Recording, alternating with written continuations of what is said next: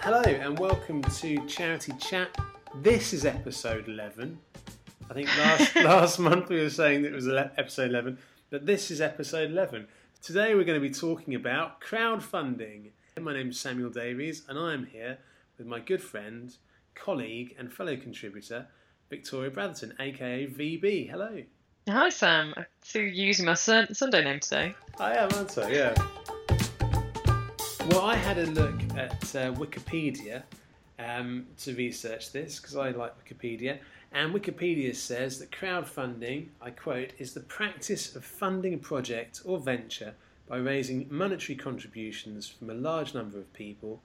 Um, today, often performed via the internet, and many of us will uh, know crowdfunding from online um, campaigns. However, that is not the history of uh, crowdfunding. Crowdfunding could be seen if you go all the way back to the 1730s. Crowdfunding has been attributed to actually saving the Bank of England during a difficult time um, where um, people were asking for their money to be turned into gold, and there was a crowdfunding campaign which um, led to the bank um, not having to pay out all that money in gold. So that was a success. So it's like a rush on the bank then. It seems to be, yeah, which makes me think of that. Uh, is it A Wonderful Life? You ever seen that movie? It's a Wonderful Life, one of my favourite films. Classic, classic movie. So if you haven't seen that movie, it's not about crowdfunding, but it's worth watching anyway. Anyway, so uh, back to crowdfunding though. Um, slight aside there, um, but the crowdfunding model is based on three types of, let's say, actors: the project initiator who proposes the idea, um, or the project to be funded, individuals or groups who support the idea, and a moderating organisation, which is the platform that brings those two parties together. Um, so today we're going to talk about all three of those things very quickly. In 2013, the US raised 5.1 billion dollars through crowdfunding um, worldwide, and they then raised another 16 billion in 2014, according to Wikipedia, and uh, an estimated 34 billion in 2015 last year. Which is Good quite amazing. And this crowdfunding, these these monetary amounts, they don't refer to charity crowdfunding solely. They're crowdfunding across the board, and a lot of businesses use crowdfunding, and I think that's where crowdfunding actually um, originates from. But today we're looking at how charities embrace crowdfunding and giving some tips to those that want them about what they can do with crowdfunding too. As you said in your um, in your bit from Wikipedia, Sam, that most crowdfunding is done online these days, um, and there are many many crowdfunding websites that are set up. Just to give you an idea and examples, there's uh, Chuffed.org, which um, is uh, I believe is American run, but it's available to people in the UK, Australia, Australia, and Europe. Um, GoFundMe is quite a popular one, um, especially in the States. Crowdfunder in the UK. There's also um, Crowdcube. Uh, doesn't really focus too much on charities. Um, that's mainly for businesses and individuals. Um, but in terms of charities, Just Giving has started up a crowdfunding section on their website, which is really interesting. Um, so charities can't necessarily set up a crowdfunding page themselves. Um, it's more about individuals setting up um, pages on their behalf to raise cha- money for charity. Um, so there are lots of different avenues that people can take to do it, and it's interesting to see what types of charities are already crowdfunding. In my research for this show, Sam, I was desperately trying to find an example of a a national charity that was using crowdfunding to raise money for it for its cause, but I actually couldn't find very many. I could find plenty of individuals who were raising money for national charities by doing something um, like, for example, you know, climbing Kilimanjaro and things like that. Even though that's kind of, you know, borders on the uh, just giving and usual fundraising sites. Some people are using crowdfunding in that way and offering to give them give their sponsors something in return. But I don't know how that works out with gift aid. I guess if somebody is receiving something in, bet- in return, even if it's just a, a thank you gift, that wouldn't be eligible for gift aid. I guess. I don't think it But, would. um, No, I think if you're if you're setting a price and um, they're they're paying that price, even if it's a donation to something, then uh, then yeah, you'll uh, you won't be able to gift aid it because it's a it's a voluntary donation. I think that's that's Mm. gift aid is eligible for. But Yeah. um, if it's not tangible something, I guess it's you know if they just say you know give five pounds and you'll be helping a you know a, a very worthy cause, and that's obviously that's obviously fine. That could be gift aid.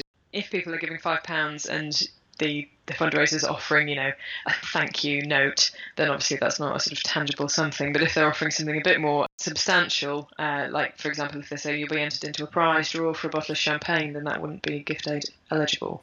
Um, so there are certain things pitfalls to be aware of if people are using crowdfunding sites to fundraise in that way for you because it means that we may miss out on gift aid and may not be absolutely the right platform.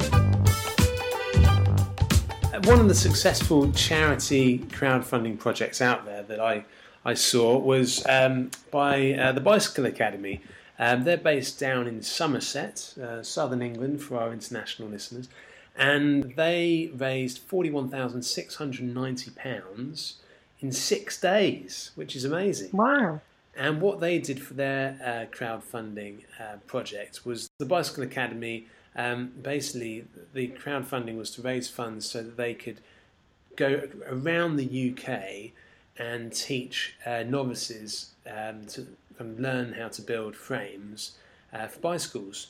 And uh, the charity aspect of this was that um, they wanted to offer the courses to novices to build frames that would then be sent to Africa um, to offer people in poor areas access to transport. So it became a charity uh, fundraising thing. So they, they were doing some really good work there. They'd got 180 backers who then supported them to raise this £41,690, which is actually quite incredible.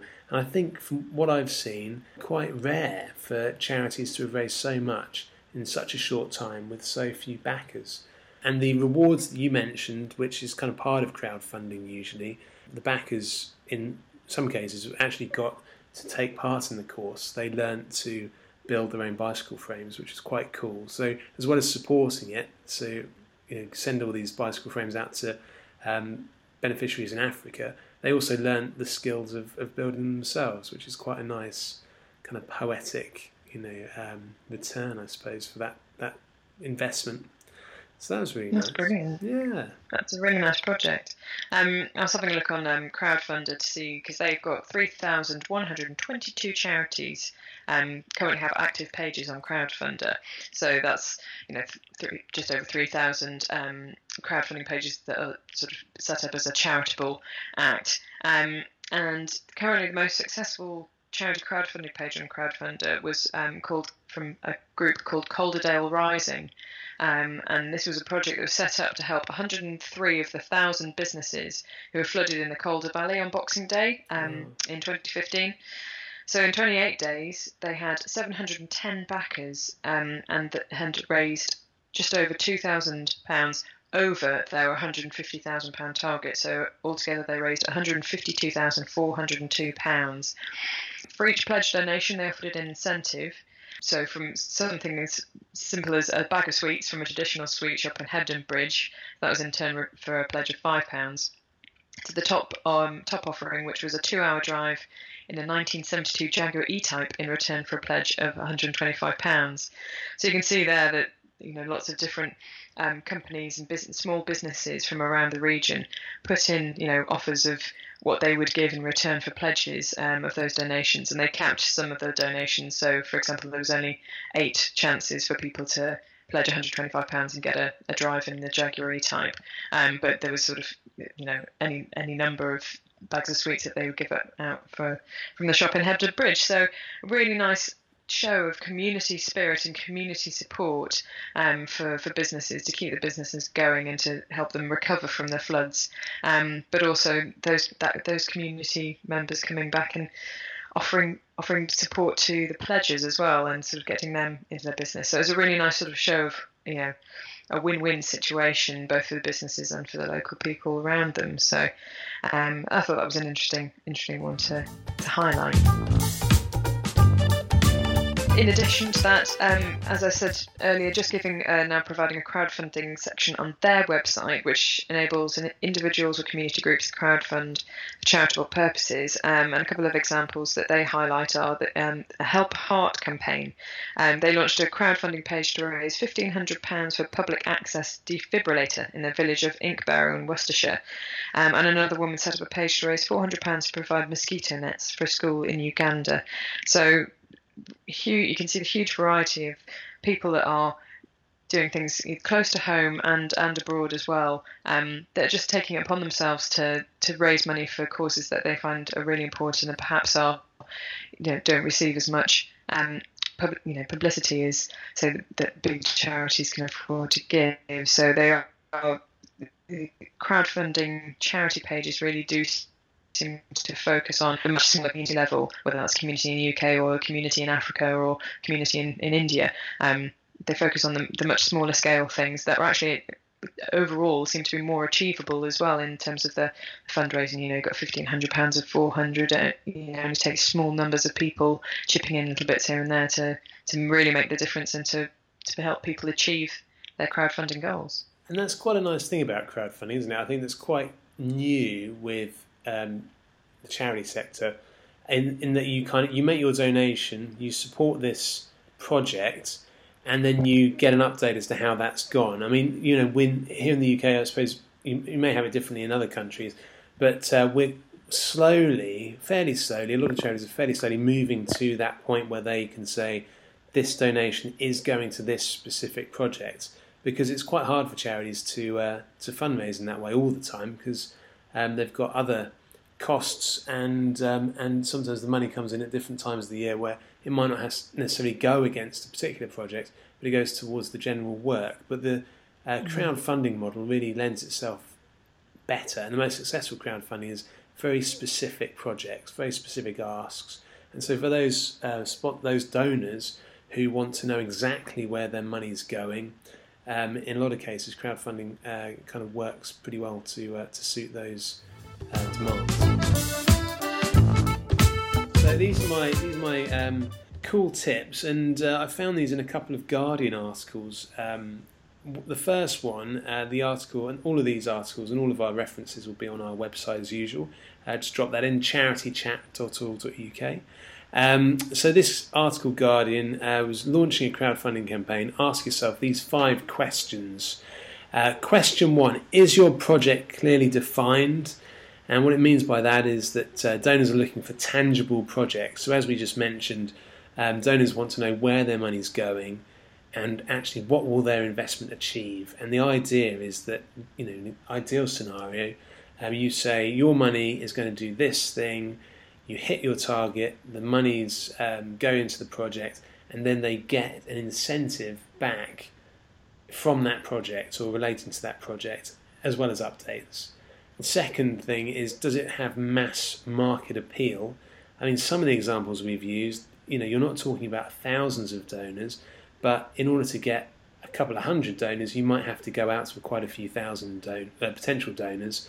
So, um, so that's worth bearing in mind if it's very niche, if it's very difficult message, you know, um, you're seeking funding for some very um, niche thing which isn't very easy to understand or communicate, then reconsider or find a way of communicating it really clearly to as many people as you can.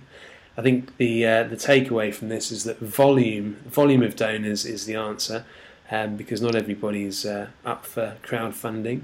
Third point is do you have the ongoing resources to deal with crowdfunding? And here they're talking about social media because that really is the kind of the main channel to communicate crowdfunding messages to your donors, um, asking them to, to support the project. And um, and with, obviously with social media, you need somebody looking at social media, monitoring it. If you're putting out, they suggest putting out a hashtag for your project and then every time somebody's putting out that hashtag, retweeting it, then you need to be engaging with them. Um, so you need somebody on social media. Sorry, yeah. I was just going to say, I think that's a, a, really important point to make is that pushing it to you know to your your your audiences is really really important because you know a lot of people for for most people in in the you know in the public crowdfunding isn't something that's really on their radar. You know, you wouldn't just visit a site and think, hmm, what shall I what shall I fund today? Um, you do need you can't rely on people just stumbling across the you know your crowdfunding page and giving you money. You need to really target the people that you know are most likely to support your project and support your you know crowdfunding, um, and ensure that they know what's happening and that they know a what they'll be supporting and what and b what they may be able to get in return, if anything, um, if it's anything more than just goodwill and a good feeling of doing something nice for charity. Absolutely. I mean, I think it's it's making kind of as tantalising an offering as you can. You know, so hey VB, I've got this great project. That's one way of tantalising you. Another is saying, plus, if you give me this donation, you're going to get this thing, and this is awesome too. So then, you know, it's kind of a two prong way of getting that person to support your project. Yeah. And and also the kind of funny, like, kind of, I suppose it links on. The kind of another one of the things here, kind of point four. They talk about, and I hadn't really thought of this, which is kind of bad of me, um, but consider before you go into crowdfunding, consider the before, during, and after in terms of how you're going to engage with people. Because mm. if I'm asking you, VB, to give me, you know, ten pounds for my project, and then you do that what am I? I then send you your, you know, the, the thing we talked about, the incentive for giving, and uh, or your kind of, you know, your thank you gift. And then, you know, what do I do? I need to keep in touch with you. I need to keep you updated about the project. I need to kind of, you know, keep you updated about any other potential projects that I might need another ten pounds for for you or mm-hmm. from you for. And um, and so it's kind of, you know, cultivation is the word really. It's how you then cultivate the people that have supported your projects because that's what we should all be doing as charity workers of course is you know thanking our uh, our supporters on a regular basis and making sure they're aware of what their support is actually helping to achieve. So there's that can be a, a long journey really. Definitely and that's that's yeah you've hit the nail on the head sam because without that further engagement of saying of proving that you know you've done what you said you would do with the money that I gave you um, by proving that, that makes me much more likely to give you a gift in the future because I know that it's going to be money well spent and it's not just going to be, you know, it's just not going to disappear and I'll never hear what happened with it again. Um, so keeping your donors in, involved and informed of what how their donations are helping is is key. And I mean, like that's sort of, we could go into direct marketing that. But for crowdfunding, I think that's a really great way to get new people involved as well. Maybe people that had never thought of giving to a charity before, but you know, kind of want a little incentive. And like you say, send them a thank you gift. Um, but if you continue to keep them updated with the, you know, the project that they have funded, how it's going, the people that they've helped to support through through it, then um, they're much more likely to support you again in the future.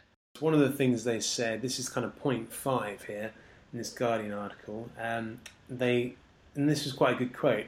Funders like to back a winning horse, and seeing a crowdfunding page with no funds raised isn't going to raise confidence. No one wants to be in a club of one, do they? So people are kind of looking at, you know, being inspired by others. And one of the most inspiring things is to be asked to give money to a crowdfunding page. You go onto that crowdfunding page, and you're not going to be alone in, in supporting it. There are other people that have already put their donations on there. And I suppose we know about this through you know Just Giving and Virgin Money Giving, kind of raising sponsorship. And one of the tips there is to um, get kind of your nearest and dearest to make decent donations on your page first before you send it out to you know people you maybe don't know as well because that'll encourage them. Consider a soft launch. So I suppose that for the charity is going out to the people you are most likely to give um, kind of support for the crowdfunding project and then going wider with social media. You know, mm. once you've got some money. And they use an example here of uh, a, I think it's a um, it's not a charity, but they're called Not My Style. Um, it's a consumer-facing ethical fashion app. Um, mm. You know, if you listeners, if you saw me, you'd realise I don't use those kind of apps. It's just not my style. Um, but uh, which is why I'm on radio, not on television. But uh, Um, but they uh, apparently here the founders reached out to friends, family, and colleagues before going live, and by the time they went live, they'd raised six thousand pounds of their twenty thousand pound target. So again, that kind of encouraged then others to join rather than uh, you know pioneering and making their, the first Mm. donations. That's pretty sound advice. I think. Very sound advice. And then the other thing was this other article, um, crowdfunding essential advice for charities, it was actually written by Jess Ratty, who at the time, I'm not sure if she still is, is was the brand communications manager at Crowdfunder, which is one of the crowdfunding platforms. And one of the points that she mentioned in there um, was that uh, this could be an opportunity for charities to engage with local uh, business communities as well, because in the with the example you gave, VB, um, the kind of the things on offer in terms of the incentives were things from that community. And if you're a charity that operates in um, local communities, or if the crowdfunding projects for a local community thing, then potentially local businesses, as well as maybe um, giving financial backing to the crowdfunding projects, might be able to put up some um, some incentive prizes as well for those making the donations. I've got one more. It's kind of an example of a um, a crowdfunding page. It's from chuffed.org, which um, and this particular guy is based in Australia, but it's quite a quirky um, quite a quirky page. So um, this, this chap called Aaron, um, so he decided over the period of the caretaker period, so when the, the Australian government enters a magical twilight time, um, basically when they, they dissolve um, over the summer, um, they have this caretaker period, and he his challenge is that he's going to wear a different ugly tie every day of the caretaker period until the Australian election on the 2nd of July. So obviously that's been and gone, so this page is a little bit old now, um, but relatively recent. And so for every donation that he receives, so $50, if you donate $50, he will mail you your choice of caretaker ties, unless someone else has already claimed it, along with a signed photo of me wearing it. Does not include bow ties, so he's been very specific about the ties. Uh, if you donate ton- $10, he'll write a haiku. He says, When I'm not wearing horrible ties, I'm writing poetry. I'll write you a haiku on the topic of your choice.